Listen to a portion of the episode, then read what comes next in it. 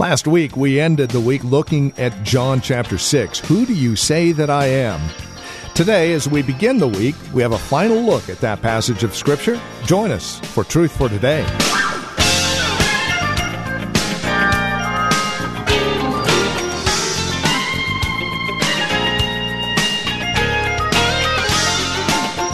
So, who do you say Jesus is? Is he a crazy man, a good prophet, or actually the Son of God? Well, that's the question we're looking at here today on Truth for Today with Pastor Phil Howard. We're back in the book of John, chapter 6. Jesus has done an awful lot in this chapter, uh, enough for us to properly answer that question. Who do you say Jesus is? It's a question he addresses to Peter and the other disciples. But what about you? Who do you say Jesus is? Join us for today's broadcast of Truth for Today.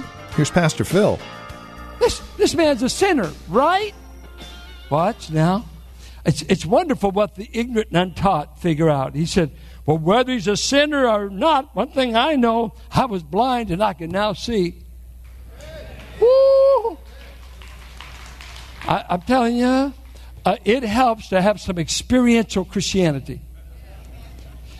We used to sing a song with black folks taught us. You wasn't there, you weren't there, but I know what happened to me because I was there. Well, that's experiential. Yes, honey, getting saved is experiential. Well, I, have never, uh, I've never been changed since I met him. I know because you've not met the one that's the change agent. He changes you, and and if he kicks over a barrel of honey in your heart, joy, forgiveness, peace, don't tell me it's like taking a drink. Well, I believed on him, but uh, nothing's happened. Uh, uh, uh, uh, if you understand, I'm forgiven, I'm accepted. Messiah bore my sin. When you once the eyes come on open, you remember when old Jonathan ate that honey, it said his eyes lit up. When you get the honey of salvation, there will be an experiential component. I find people that get nervous about experience are usually people that don't know Him. They've got some facts. They've got some. Matter of fact, they can even quote the gospel. Jesus, born, died, buried, rose again. I'm going to heaven. Why, the devil can quote that. False teachers can quote it. A lot more. Getting saved is faith in a person not in just a little formula. A person saves. A person saves. Not just facts. Facts about the person ought to be accurate, but Jesus saves. Jesus, a person saves. A real person.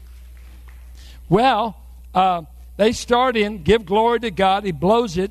He said, Well, I, uh, I just know I was blind. I can see. What did he do to you? They, well, I've told you once, and you don't believe it. And, and they begin to revile him. And he said, he, he, got he really upset. He said, Oh, you guys are fixing to join him and to start following him. And, and they broke out with hives. I mean, they are, I believe they're rabid at this point. You got to be kidding. Moses is our teacher. We follow Moses. Don't dare identify us with this man. So, uh, they go on down. They said, This man in verse 29, we do not know where he comes from. Why, this is amazing thing. You don't know where he comes from, and yet he opened my eyes. We know that God doesn't hear to outrageous sinners. Uh, it, that's a broad statement. Basically, men that don't know God walking with him. We're all sinners, but in the sense he's using it, God doesn't hear wicked men. He, he hears men that are worshipers of him and who are righteous. Never since the world began has it been heard that anyone opened the eyes of a blind man. If this man were not from God, he could do nothing. Now, the theological problem they kick him out of the synagogue. And now you gotta you gotta have your Bible open and you've got to walk through me with it through this 35 to 41 because I would have never wrote this and I would have never picked this chapter to preach.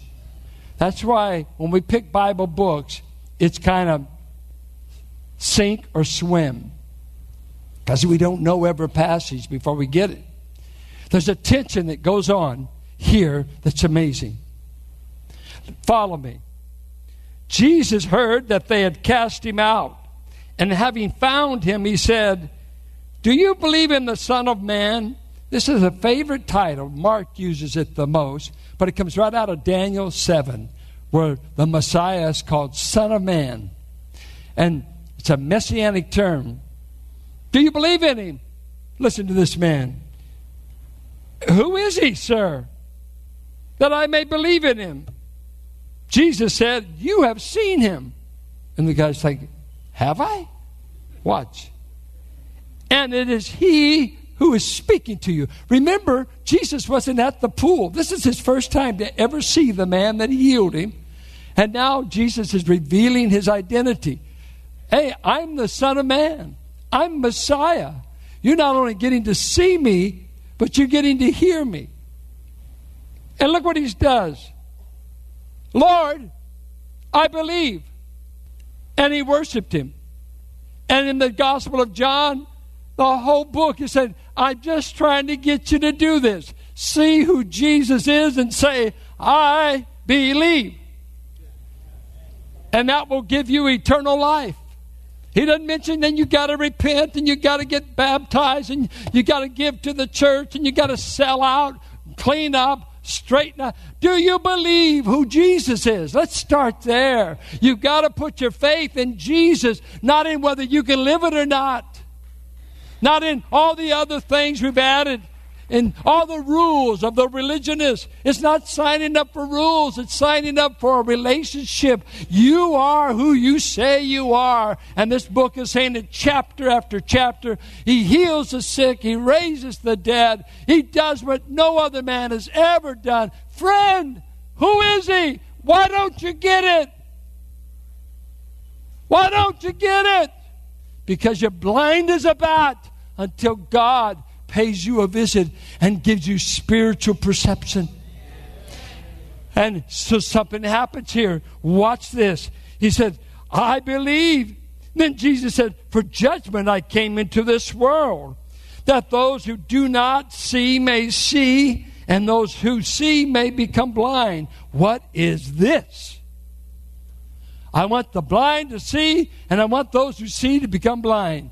Wow. I mean, I don't mind making the blind see, but making everybody that can see blind seems weird.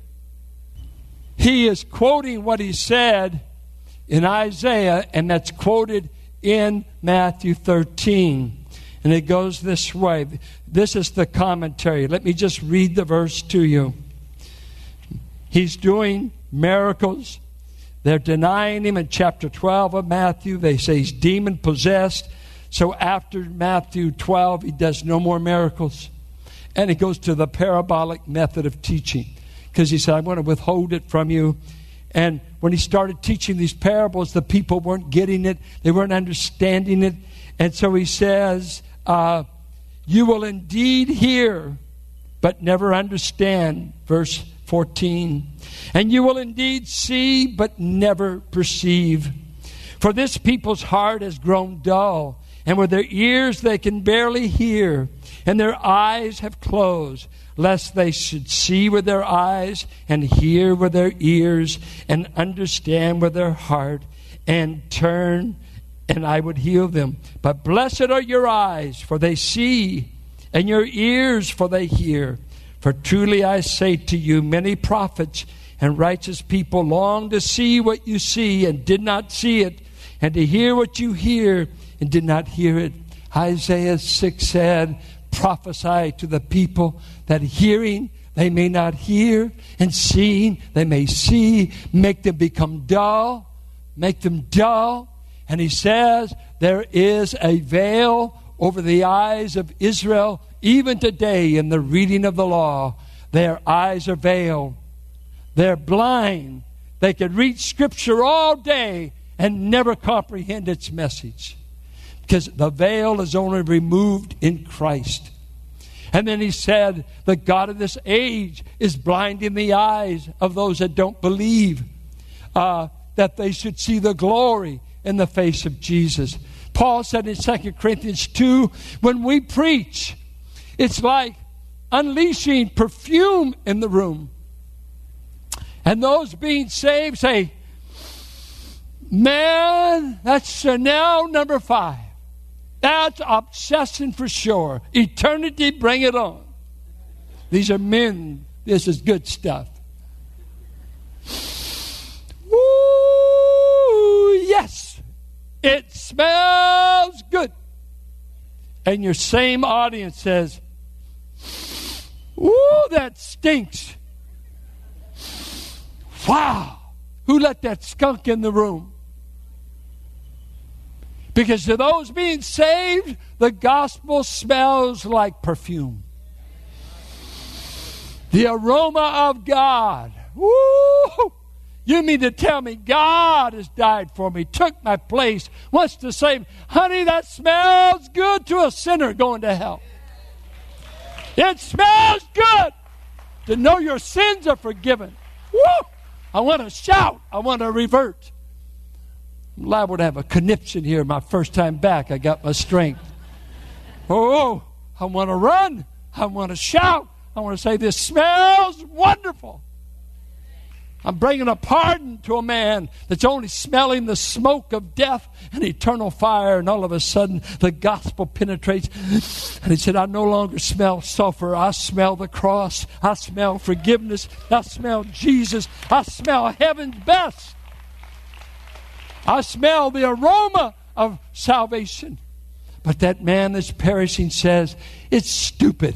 It's foolish. I don't want it. I don't get it. What do you guys get all whipped up about? Don't you know the 49ers are playing this afternoon? So what? Ain't any of them died for me. Ain't any of them can get me to heaven.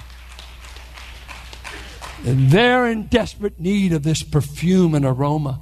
But men, one says, I see it. Another guy says, I don't know what you're talking about. One over here says, It smells good. Another guy says, It smells rotten. So, so, well, maybe if we get Billy Graham to you, you'll get saved. Yeah, Billy can't get you saved. Jesus has got to make a visit to you and find you in your lostness, find you in your blindness, physical and spiritual. And Jesus has to pay a visit and do his specialty, giving sight to the blind. Do you want to see him? If you want to see him, that might be the first clue he's come by. If you don't want him, he won't bother you. If you don't want him, he'll pass you by. I said he'll pass you by. Seven billion people in the world, the majority of which will miss Christ and go to a crisis eternity. Why you? Why did you get it?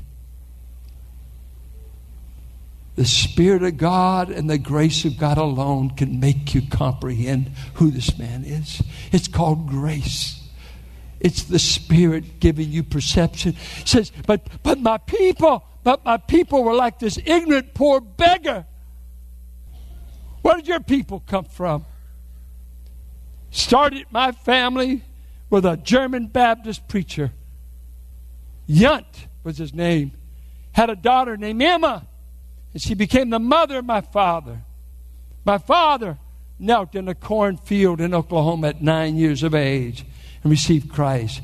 Then his seven kids, two by death, five by the new birth, all received the same God. Why? Check us out on the chart. You won't see us in any who's who's list. You won't see our pedigree. We're unimpressive, um, unimpressive uh, dirt of the earth, plain folks that survived the depression and landed in California. Man, we're unimpressive. But I'll tell you what he did. He made us see who Jesus is. He made us see who Jesus is. He gave us that vision. And when we didn't have this world's goods and we didn't have all the training of the rabbis and, and of all the theologians, God looks up poor folk. I think of our black friends. Oh, you precious people. I think of your story, how much has suffered in Africa. Oh, how Africa has suffered. How Africa has suffered. Being sold by your chiefs, put on ships, treated like animals. Oh, it's a miracle you still exist.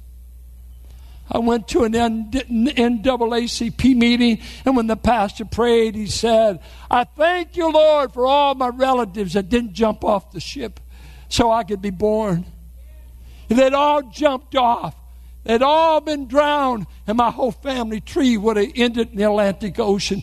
But they stayed in a hole in the ground. They slept in manure, and they were sold to do sugarcane fields in the Caribbean. But my people finally landed in Georgia, in Charleston, and I went to the slave market in Charleston, where they sold men and women like animals. But I want to tell you, I want to tell you, Jesus made a visit into Georgia. He made a visit in Mississippi. He went down to Louisiana.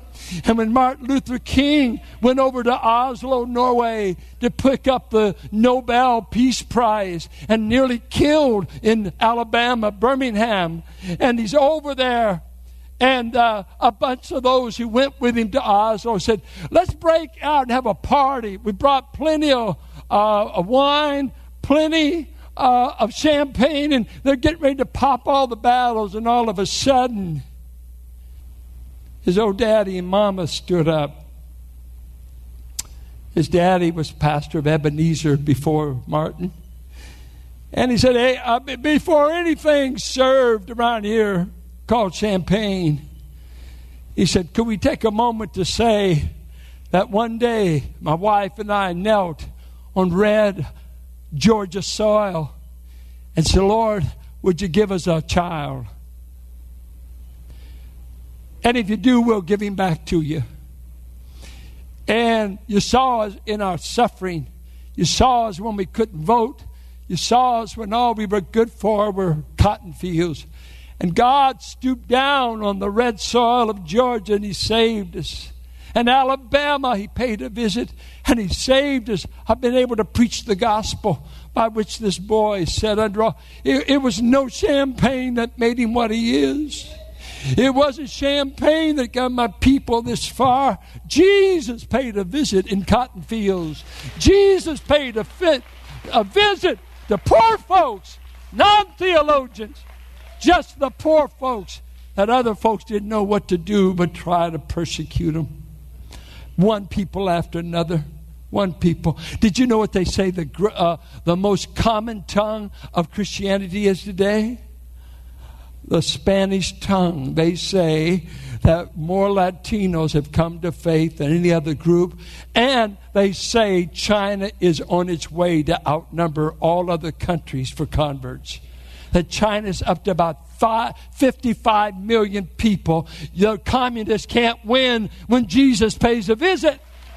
He can break the fetters, He can save, He can penetrate the darkness. Jesus is walking through history. Jesus is making visits. And when he shows up, your physical blindness can go, but that doesn't matter. It's the eyes of the heart that have to be open. And then he ends with this that, For judgment I came into the world, that those who do not see may see, and those who see may become blind. Well, that's weird. And he's talking to the religious rulers. I've come that you guys that think you see, I'm going to see that you become blind. Some of the Pharisees, they, they caught on. They said, are, are we also blind? And now Jesus disappoints me here. He ought to say, Yeah, you're as blind as a bat. But he doesn't. So, Jesus, you've worked me over this week trying to get the meaning. He said, If you were blind, you would have no guilt. But now that you say we see, your guilt remains. What in the world are you saying? What are you saying? One hand, they're blind, they can't see who he is. On the other hand, he says, I want to hold you accountable because you can't see. What is it, Jesus? Here's what I think it is. This is Howard 9 1. Uh, I think he's saying, You have physical eyes. You have seen unmistakable miracles. You know this boy's healed. The neighbor says he's healed. The parents say he's healed. The boy's told you twice in interviews, I'm healed. And this man did it. And he wouldn't even argue for who he was because he'd never seen him. Of course, eventually comes to faith. I believe. But said, uh, but you guys have seen miracles that only Messiah can do. miracles that only a man from God can do. If your own sons do it, you said in Matthew 12, you say they're used of God. The finger of God is wielding them. But when I did it, you call me a demon possessed man. You are choosing not to believe in full view of my miracles, just the external. When you wind up before the white throne judgment of God, you're going to see me there, and I'm going to say, You saw me down there in Palestine about 30 AD. You saw so many miracles that had Bethsaida or Chorazin seen them, they would have believed. Had Nineveh seen what I did, they would have believed. But oh no, with all the evidence, you chose I will not say this man is from God, is the Son of God. So you're not blind to the evidence, but you're blind to my identity. So listen, here's the line. I want you to get this. Every man is guilty enough, sees enough to be guilty for eternity. But only God can make you see and be saved. But you've had enough information that God will hold you accountable.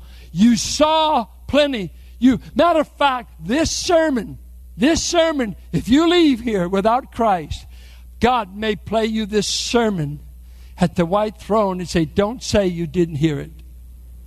Because your ears have become the new eyes. I save men through hearing, not seeing. They hear and they say, Did you hear that preacher tell you Jesus is God? Yeah. Did you hear that preacher say you need to believe in Christ to be saved? Yeah. Were you at that service at see uh, 916 uh, there in the sanctified hour, the past 1230? Uh, so you know it's holy ground. And uh, so, did, were you there? Yes, I was. Did you trust Christ? No. Did you believe? No. Uh, do you, did you want me? No. That's why I'm here to say you've condemned yourself. For when light came, you chose darkness. When I came, you chose to remain in your sin. When I pled with you, you chose not to hear. You put your fingers in your ears, hands over your hand, eyes, and so I'm going to send you to a place where you'll never see again. For it's outer darkness. And you'll never be bothered with any more information about God. He's going to shut you off from everything you can know about Him, everything you can feel about Him. I'll see the Spirit won't be there. I'll see the truth won't be there. It will only be all men who would rather deny me than to come to Him. My only alternative is a place called the lake of fire and outer darkness. Why don't you come to the light? Why don't you get it? What more does God get you. The choice is left with you. Well, as we come to the close of our time today, here on Truth for Today, we would leave you with our address and phone number in the event you'd like to reach out to us. Maybe you have a question about today's program, a question about your own relationship with Christ. Maybe you'd like to review today's message or any past message here on Truth for Today. Reach out to us at truthfortodayradio.org online or call. The phone number is 855 833 9864. That's 855 833 9864. one other thought to consider as we conclude our time together today. We know that the challenging times we live in make for rather challenging growth opportunities in Christ. And if this broadcast is helping you in your walk and relationship with Christ, would you consider partnering with us financially and prayerfully? Again, these are very challenging times, and ministries all over the world are actually suffering, and they are being challenged as to how to continue ministering the gospel of Christ. And truth for today is no different. If you consider this broadcast uh, a blessing to you, would you consider being a blessing to us? 100% of your donation is tax deductible and it goes right back into the radio ministry, whether it's a one time gift, a monthly gift, small or large, it all makes a huge difference. And your prayers and requests to the Lord about the continuation of Truth for Today are even more appreciated. Reach out to us at truthfortodayradio.org or, again, call 855 833 9864. Or you can write out a check and address your envelope to 1511 M. Sycamore Avenue, Suite 278, Hercules, California. The zip code is 94547. Thank you for joining us today. Until next time, may Christ be your truth for today.